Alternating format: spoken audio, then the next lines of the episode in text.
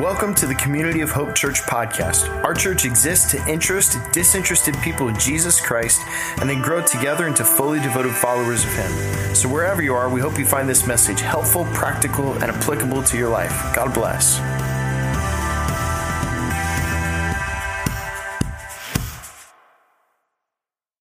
Well, uh, again, uh, if you came in after we started service today and I haven't gotten the chance to introduce myself, my name is Trevor. I'm one of the pastors here, Community of Hope. We're delighted that you've joined us here today.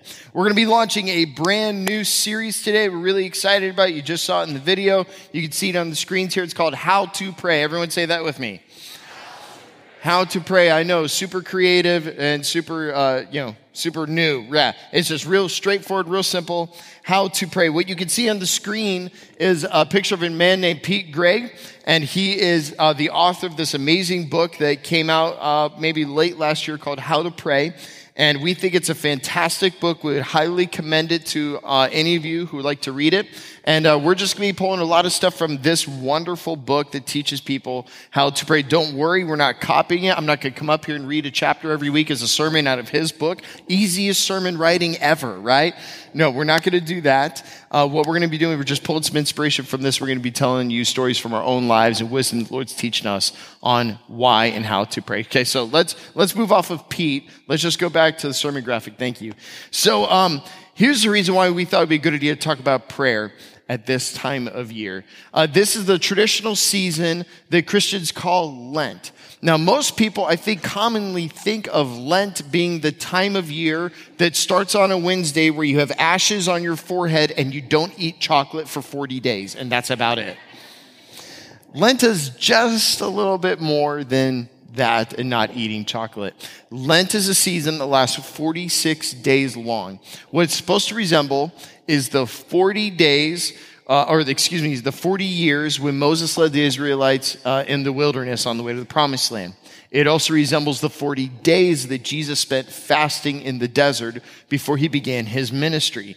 So if there's 40, why is there six? Because there are six Sundays in there that we don't count as days to focus on prayer, to focus on fasting, uh, because Sunday is the day we remember the resurrection of Jesus. So it's 40 plus six, boom, there's Lent. We're right in the middle of it. It's a perfect time to focus on spiritual disciplines, to grow a little bit deeper, to let our roots go a little bit further, to do examining of ourselves, and to grow our relationship with God. That's the perfect thing to do during Lent. And it makes Easter all the more powerful when we get there on April 12th this year. It's going to be a great time here Community of Hope. So we thought it'd be perfect to talk about prayer, and this is why we're talking about how to pray a simple guide for normal people. Now, if you are, um, how do I say this? Depending on where you are on the spectrum of your spiritual journey, prayer could be different things. Like if you're somebody who's newer to church, uh, we have people on, across all of our campuses out in Loxahatchee, here in West Palm Beach, at CWH Espanol, who have never been to church before, who have no spiritual experience or religious background, whatsoever. And we have people who it's been forever since they've been to church, or maybe they've never even been to church. For some of those people, when you're talking to them about prayer, it can feel new. It can feel a little strange. It can feel a little awkward. Most people don't even know how to start. Maybe you remember the first time you ever tried to pray. You're like, do you have to use formal pronouns with God? Thee, thine, thou. I don't even know where to start. Um, maybe for a lot of people, especially if you have any kind of religious background at all, a lot of people have experienced prayer in a way that is really complicated or really weird. And so some people like, I don't know, man. That whole prayer thing, I'm not, I'm not so sure about that. We believe at our church that it's not supposed to be complicated. It's not supposed to be weird. It's supposed to be simple and normal for people. So some people on that side of the spectrum. On the other side of the spectrum, you have people who've been following Jesus for decades. And let me tell you, this campus of Community of Hope is full of Jesus loving people who have walked in friendship with him longer than I have been alive. And you guys are heroes of the faith here. Amen. Amen. Seriously, there are some amazing people who have amazing lives of prayer here at the East Campus, and I honor you and I look up to you. And I also know that even if you've been walking with Jesus for decades, there comes points in your walk with him when it gets a little dry, when you feel a little distant, and when you might be asking yourself, oh, is there more? Is there more to God than this? Maybe there's a deeper experience still yet to be had that you have not tapped into yet. So regardless of where you are, if you're new or you've been at this for a while, this series is for you. And I think it's going to deepen your relationship and your friendship with God. Whether you've never spoken to him before or you're waiting to hear him say something new to you, it's for you. We're excited about that. Now, uh, let's now turn to our theme verse and our guiding passage for our series. It's Luke chapter 11, verse 1. In your Connect folder, you had a little business card. Go ahead and grab that now. And what's in this is the theme verse. Uh, uh, this is to help you memorize this. My wife puts this on the mirror on her vanity in our room. She has all of her series on there to help her memorize it. I know people who keep them in stacks in their car with a clip to memorize the passages of scripture we've been working on in each series. That's help you memorize it. If you're a more digital person like me, we also have it for uh, on your smartphone. Go ahead and do that. The picture of the smartphone, please. There we go. Uh, and so you can go ahead and download this off of our website. Just go to communityhope.church, sermons. You can click on additional resources, and that's there for you. It works on any smartphone, whether you have an iPhone or an Android, and Jesus will forgive you even if you do have an Android. It's okay. Boo. Boo. So, whatever you do, just try to be working on memorizing this one verse over the next couple weeks. And this is going to be our guiding passage for our time today. So, we're going to put it on the screen, Luke 11 1, and we're going to read this out loud all together. This is our tradition with our memory verse. Every passage we're going to study in this series, we're not going to read out loud, but this one we're going to. Luke chapter 11, verse 1. If you can, let's read it out loud together. Go. One day, Jesus was praying in a certain place. When he finished, one of his disciples said to him, Lord, teach us to pray as John taught his disciples.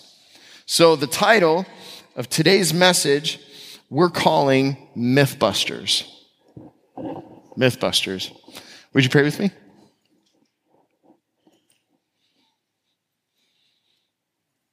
So, Father, we ask now in this time uh, that you would take your word and you would use it to feed hungry hearts. And would you send your spirit to quench our spiritual thirst?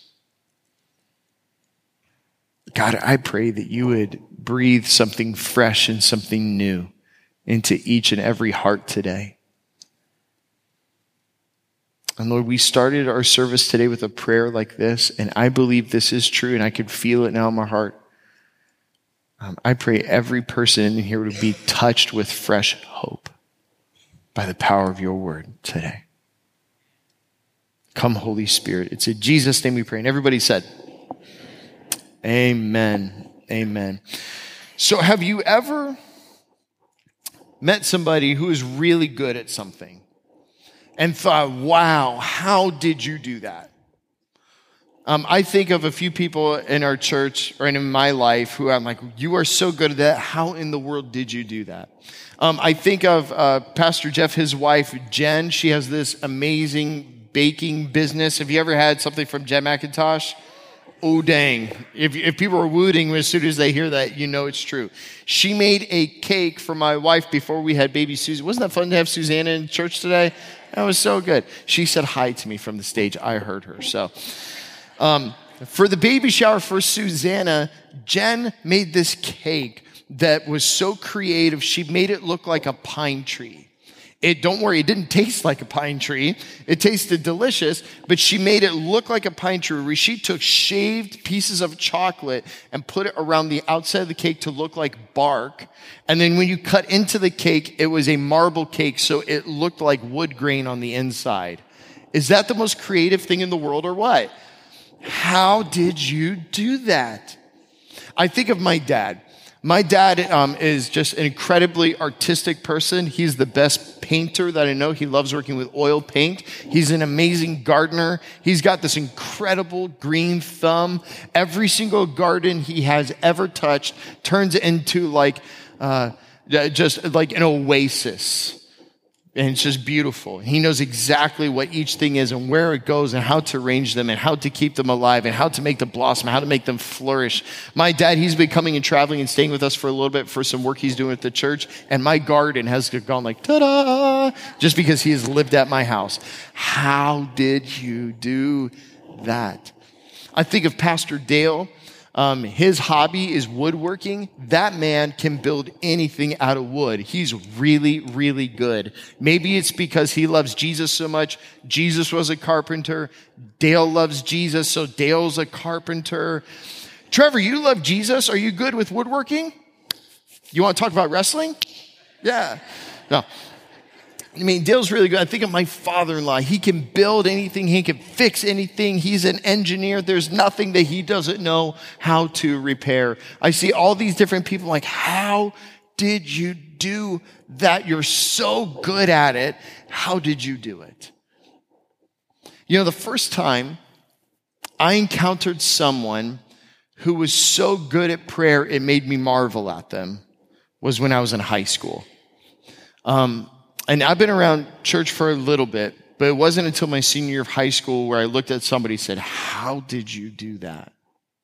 Um, I was part of the Fellowship of Christian Athletes uh, growing up and in high school, and you look at me and go, You athlete, listen, slow, okay? Just chill out.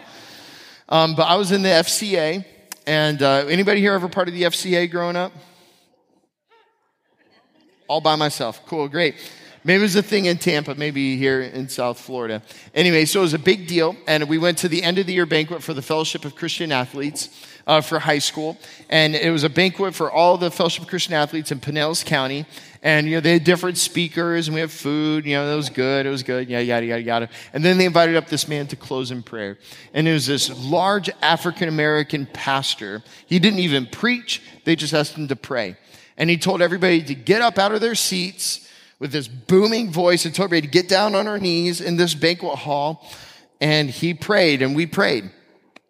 And let me tell you, that man could pray.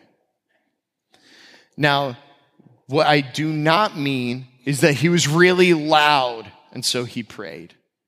Not that. And he was really passionate, which he was, but it wasn't that either or that he had really amazing poetic prayers to pray. It's not that either. It's that when he prayed, there was power, there was spiritual power in the room, that the atmosphere of the room changed by this man's out loud conversation with God, that you could feel it in your heart, not just in my emotions, but it made my heart burn and everyone else's hearts burn in the room. Trust me when I tell you that there's a difference between somebody being really zealous and passionate around religious things and then having a deep prayer life because you can be really passionate and be a pretender at prayer or you can have the real thing. Just because somebody is loud doesn't mean it's legitimate. You hear me? But his was the real deal.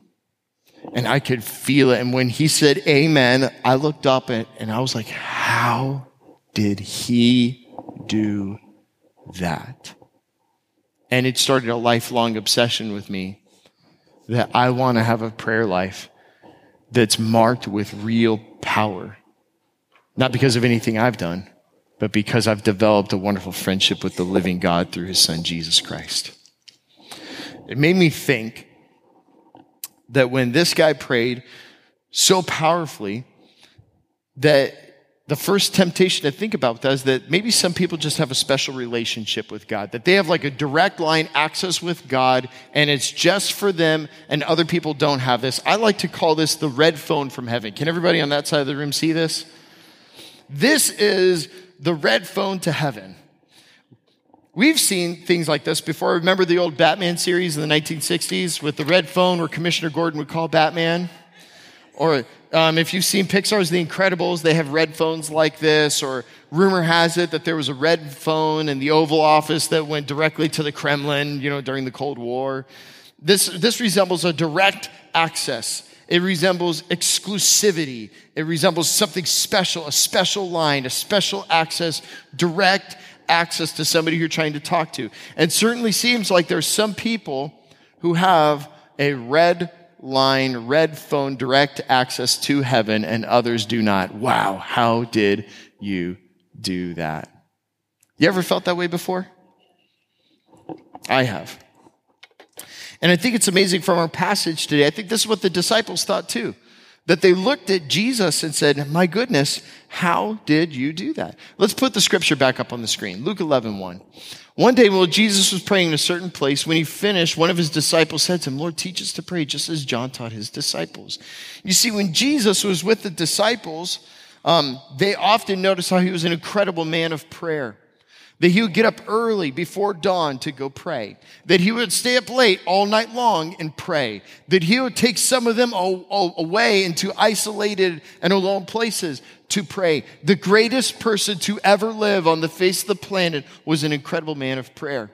And you could see that when Jesus finished praying and came back to his disciples, that they could tell there's something different about him and about the way that he talked to God that they said, wow, how did you do that? Jesus, you have a red phone to heaven. Can you teach us how to have one too? And my favorite thing about this passage is what Jesus goes on to do next is he teaches them the Lord's Prayer. Now we're going to look at that in the next coming weeks. That's not important for today, but notice what Jesus did not do. Lord, would you teach us to pray? And Jesus didn't go, hold on, I'm too busy talking on my exclusive red phone. Shush.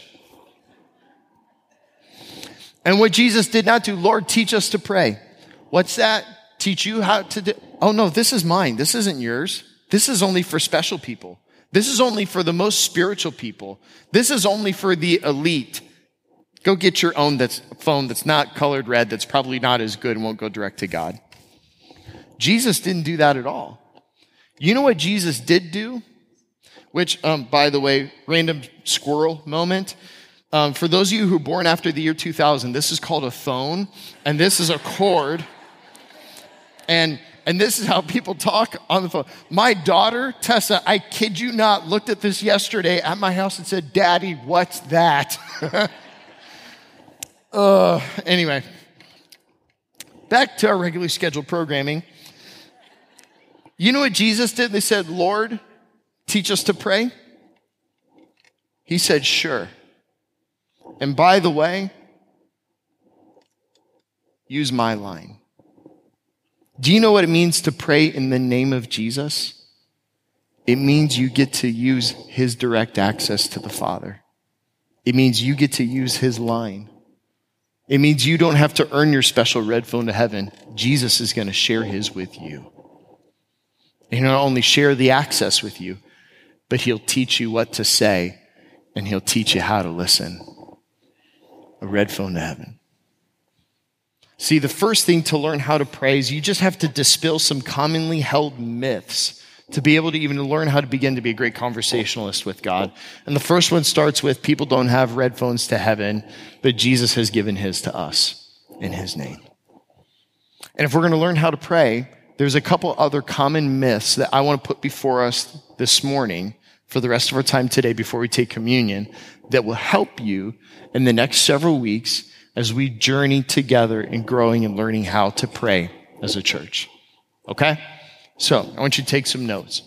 Here's one myth that we want to put before you. The first myth is that people think only spiritual people pray. Only spiritual people pray. Um, I'm not necessarily a religious person. I mean, I'm spiritual, but I'm not religious. I mean, prayer, uh, you know, I don't know. And many people would think that as more secular our society goes, that less people pray. And it's actually not true at all. The truth is, everybody prays. Everybody prays. From, think about this, from what we know from archaeology and anthropology to looking at drawings on caves from cavemen, it's to be human is to pray in every single culture, in every single society, in every single century ever, human beings have tried to reach out to the divine, to the spiritual realm, and to connect to whatever is out there. Oftentimes in misguided ways, and often reaching out to the wrong idea of who or what God is. But human beings seem to have this hardwired innate desire to pray. I mean, think about it even if maybe you're not a follower of Jesus, I imagine most of us in this room are, but maybe even before you started your journey with Jesus, you were praying, like in the parking lot, you're a rush for time, you had to run into Publix, you go, please give me a parking space, please give me a parking space, please give me a parking space. You're laughing because it's true. Everybody prays. Um, great psychologist David Benner said this Prayer is humanity's native language. Everybody prays. So this isn't only for spiritual people, this is for all people to learn how to pray. And by the way, we think prayer is done best and prayer is meant to be to and through Jesus Christ to God the Father. But it's still a hardwired human desire where people try to reach out and pray. Here's another myth. So not only is it that everybody prays and we all pray, people also believe that everyone else is better at prayer than me. Everyone else is praying more than me. And I'm so bad at prayer. I mean, let's all just be honest with us and raise your hand if you feel like you are bad at prayer. Now look at everybody. Look how many of us, don't put your hand down, it's okay. Don't look at me. Many of us feel like we're bad at prayer. Many of us do. Um, everyone feels like uh, that oh, everyone's better at prayer than me. And the problem with this is that we compare ourselves to someone else's Instagram prayer life. Like we compare our inner struggles with somebody else's highlight reel. You know what I mean?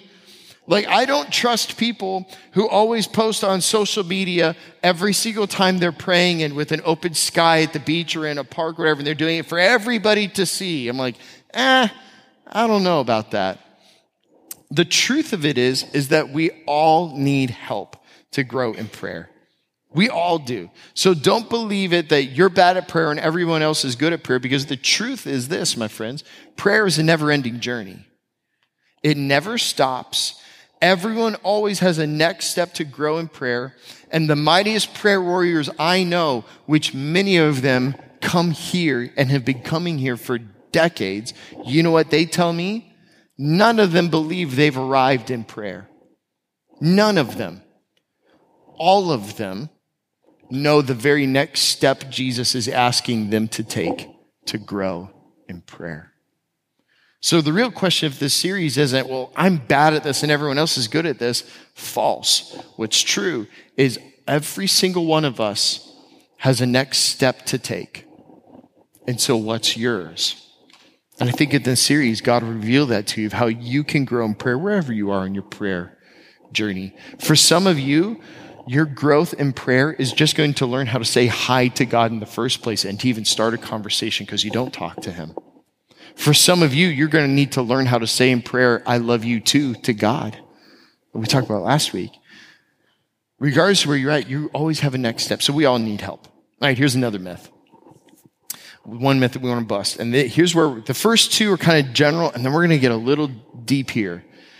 Is that people believe that prayer works if you do it right.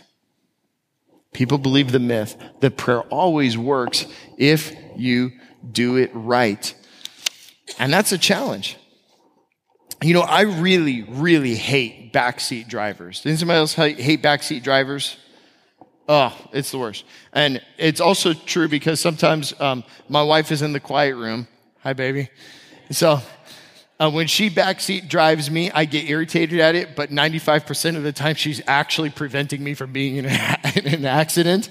So I can't get mad at her, baby. This isn't about you. Love you. Mwah. I don't want to sleep on the couch tonight. Okay, cool.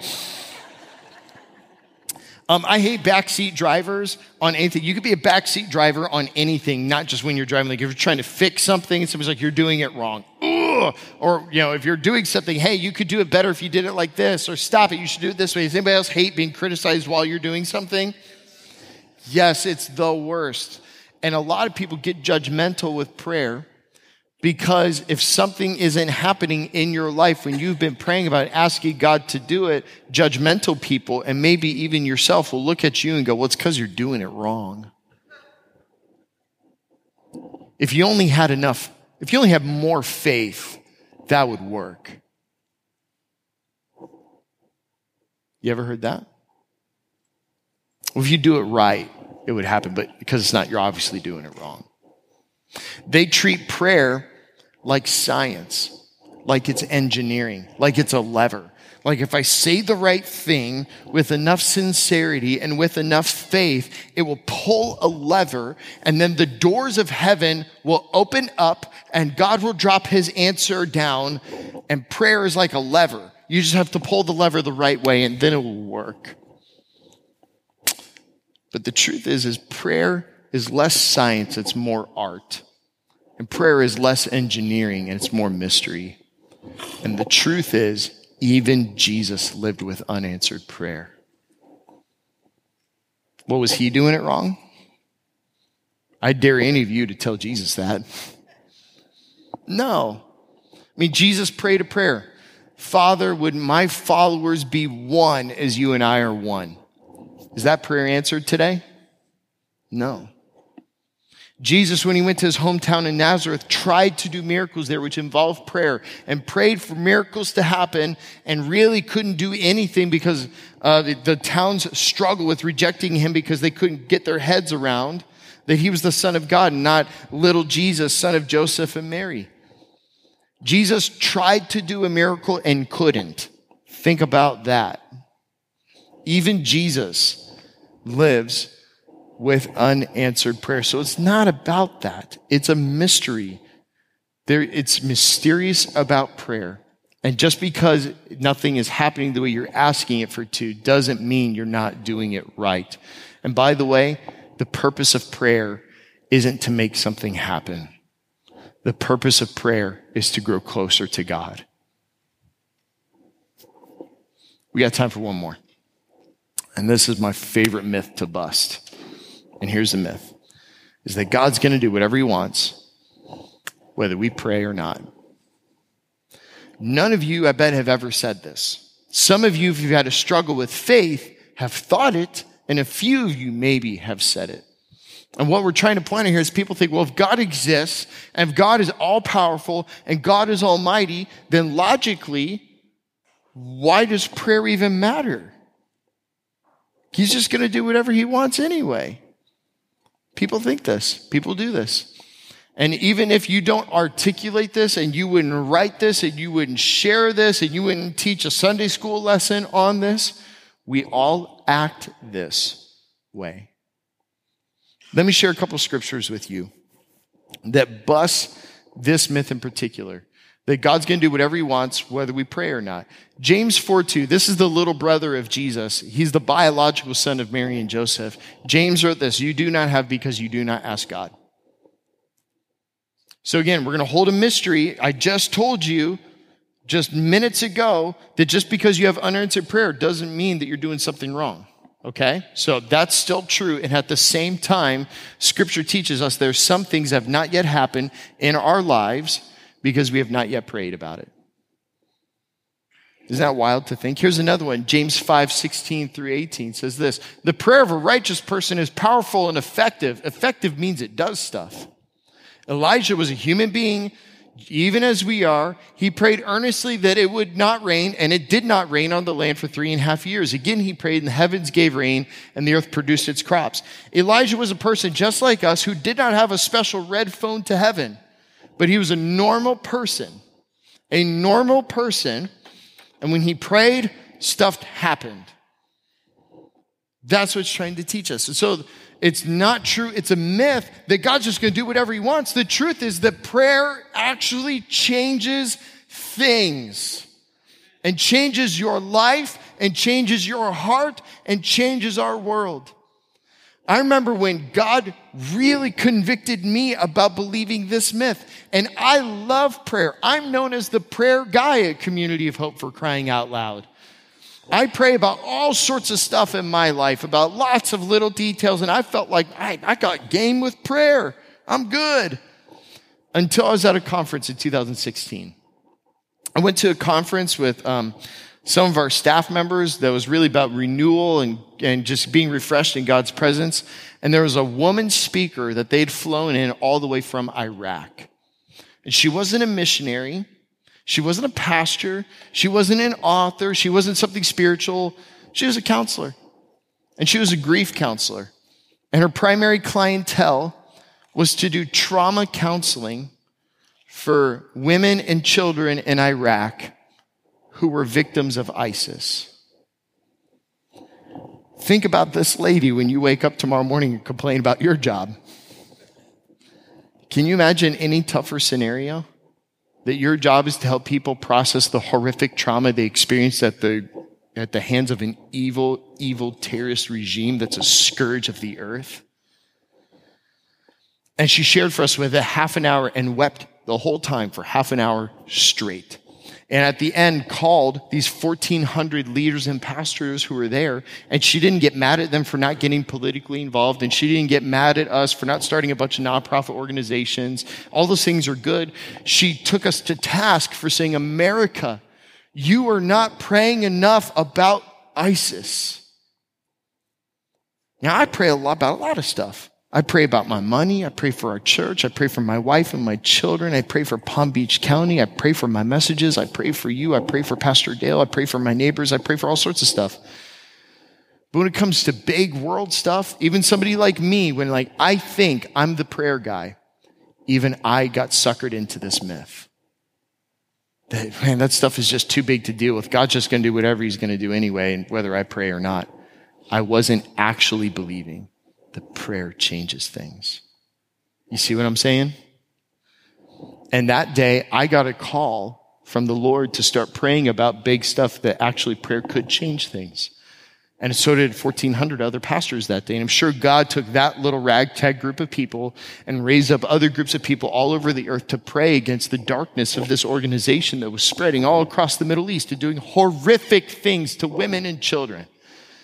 That was 2016. You know where ISIS is today? Almost completely obliterated. And I praise God for that. That's okay to clap for that. I know that's complicated. And I know that's complicated because there's like military stuff and then there's political stuff. And oh God, where's Pastor Trevor going? I don't know. Prayer's mysterious. All I know is people prayed and things changed. That's all I know. Okay? That's all I'm trying to say it changes things. Something as huge as like a world issue, and something as serious as just a you issue. It'll change things if you lean in. Prayer changes things. And prayer is about a relationship with God. And so, friends, let's learn how to pray. Amen. Amen. Before we go to communion, I have a challenge for you. We're challenging our church to grow in prayer in one particular way. And we're going to launch on Holy Week, the week before Easter, the, after the final message of this series, we're going to have a full week of what's called 24 7 prayer, where there's going to be 168 hour long prayer slots that we're going to ask people to sign up for and pray for and cover our church, whether you're at your home, at work, at school, at a park, wherever it is that you're going to pray and cover our church nonstop in prayer leading up to Easter. We're going to grow in prayer together. You'll hear more details about it. Pretty cool, right? It's going to be a great thing. So, more details on that to come. Challenge issued. Let's learn how to pray. And so, guys, this is the perfect reason why we're going to close today with communion. Because this is what's resembled when Jesus gave us his direct access to the Father. It's because of his sacrificial death on the cross, where he took our place, taking our sins upon himself and giving us his righteousness and perfect relationship with God. That's how we got his red phone to heaven. That's how we have a relationship with the Father, is because of the cross. And so now's the perfect time for us to bow our heads and to confess our sins and to cast our sins upon the cross of Christ so we can be reconciled to the Father. Take a moment now to confess your sins to God.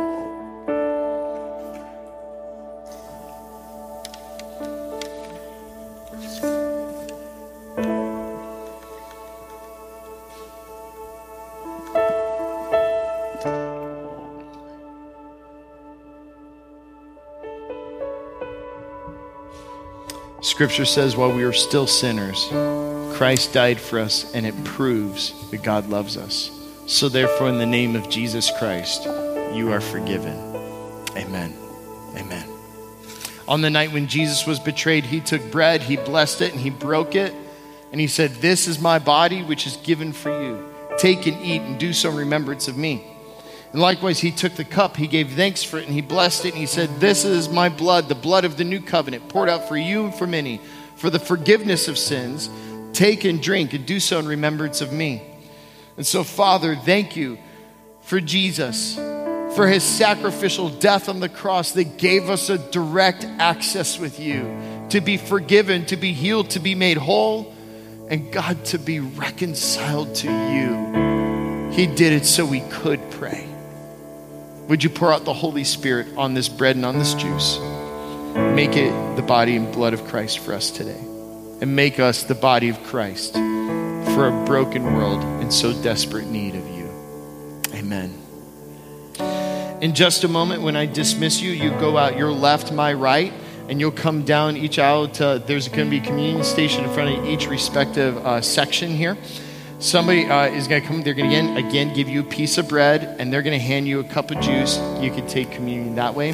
We have gluten free communion here in the back for anybody with a gluten sensitivity. And we always say, community of hope. Anybody can take communion at our church. The only prerequisite is that you want to follow Jesus and live at peace with one another. If that's you, you can welcome take communion. One last thought. Often we do communion here at the East Campus. Some of you take communion and go out the doors. This is a family meal. And so I'd ask you, if you can, respectfully stay until our whole family eats at the table of Christ. Can we do that together as a worshiping community? I would love for that. Yes? Great. All right, amen. Friends, let's come to the table of the Lord together. Would you come? Friends, if you are willing, would you put your hands out in front of you like this is a posture of prayer? And here's the most appropriate thing we can do to end our service today. Would you pray with me what our scripture was today and the disciples' request of Jesus? Lord, teach us to pray. Let's pray this all together. Lord, teach us to pray. Thank you, Jesus. Thank you for giving us direct access to the Father. Teach us to pray as you prayed. We ask this in the name of the Father, and of the Son, and the Holy Spirit. And all God's people said, Amen. Friends, if you need prayer, prayer room's going to be available back there. Go for anything. Otherwise, go in God's peace. We'll see you next week.